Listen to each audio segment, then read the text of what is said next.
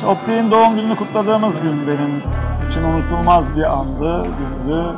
Yani buradan çıkışımız, Taksim'e girişimiz hemen hemen buradan 200 bin kişiye yakın çıktı. Tabii bunun içinde sadece Beşiktaşlılar yoktu.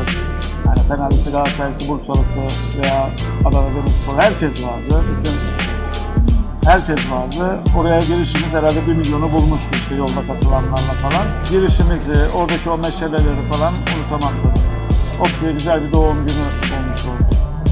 Türkiye tarihinde veya bence dünya tarihinde de ender görülen bir direniş ya da halkın hareketidir bu. Herkesin onur duyduğu, güzel hatıralar, tabii kötü hatıraların yaşandığı ama herkesin gurur duyduğu bir şeydi, hareketti. Yani hiçbir zaman öyle en çok biz katılacağız ve en büyük biz katılacağız diye bir iddiamız hiçbir zaman olmadı.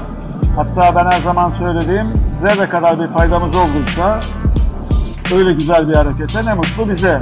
Orada bize değil de aslında o gelmeyenlere sormak lazım. Çünkü herkes diyor biz halkız diyor, biz halkın takımıyız diyor ya da ne bileyim yani biz işte diyor Türkiye'de şu kadar taraftarımız var, bu kadar taraftarımız var.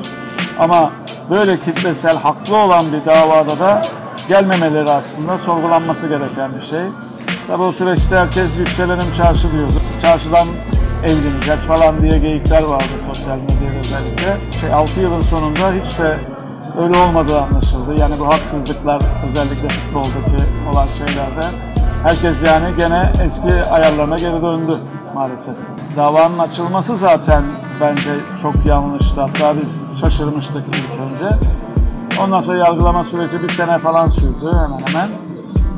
Beraat ettik. O süreçte tabii bayağı bir yoğun stres, yoğun bir baskı, aşırı bir baskı vardı. Demokrasinin kılıcı sallanıyor üstümüzde. Dur bakalım ne zaman, yani bilemiyorum şu an.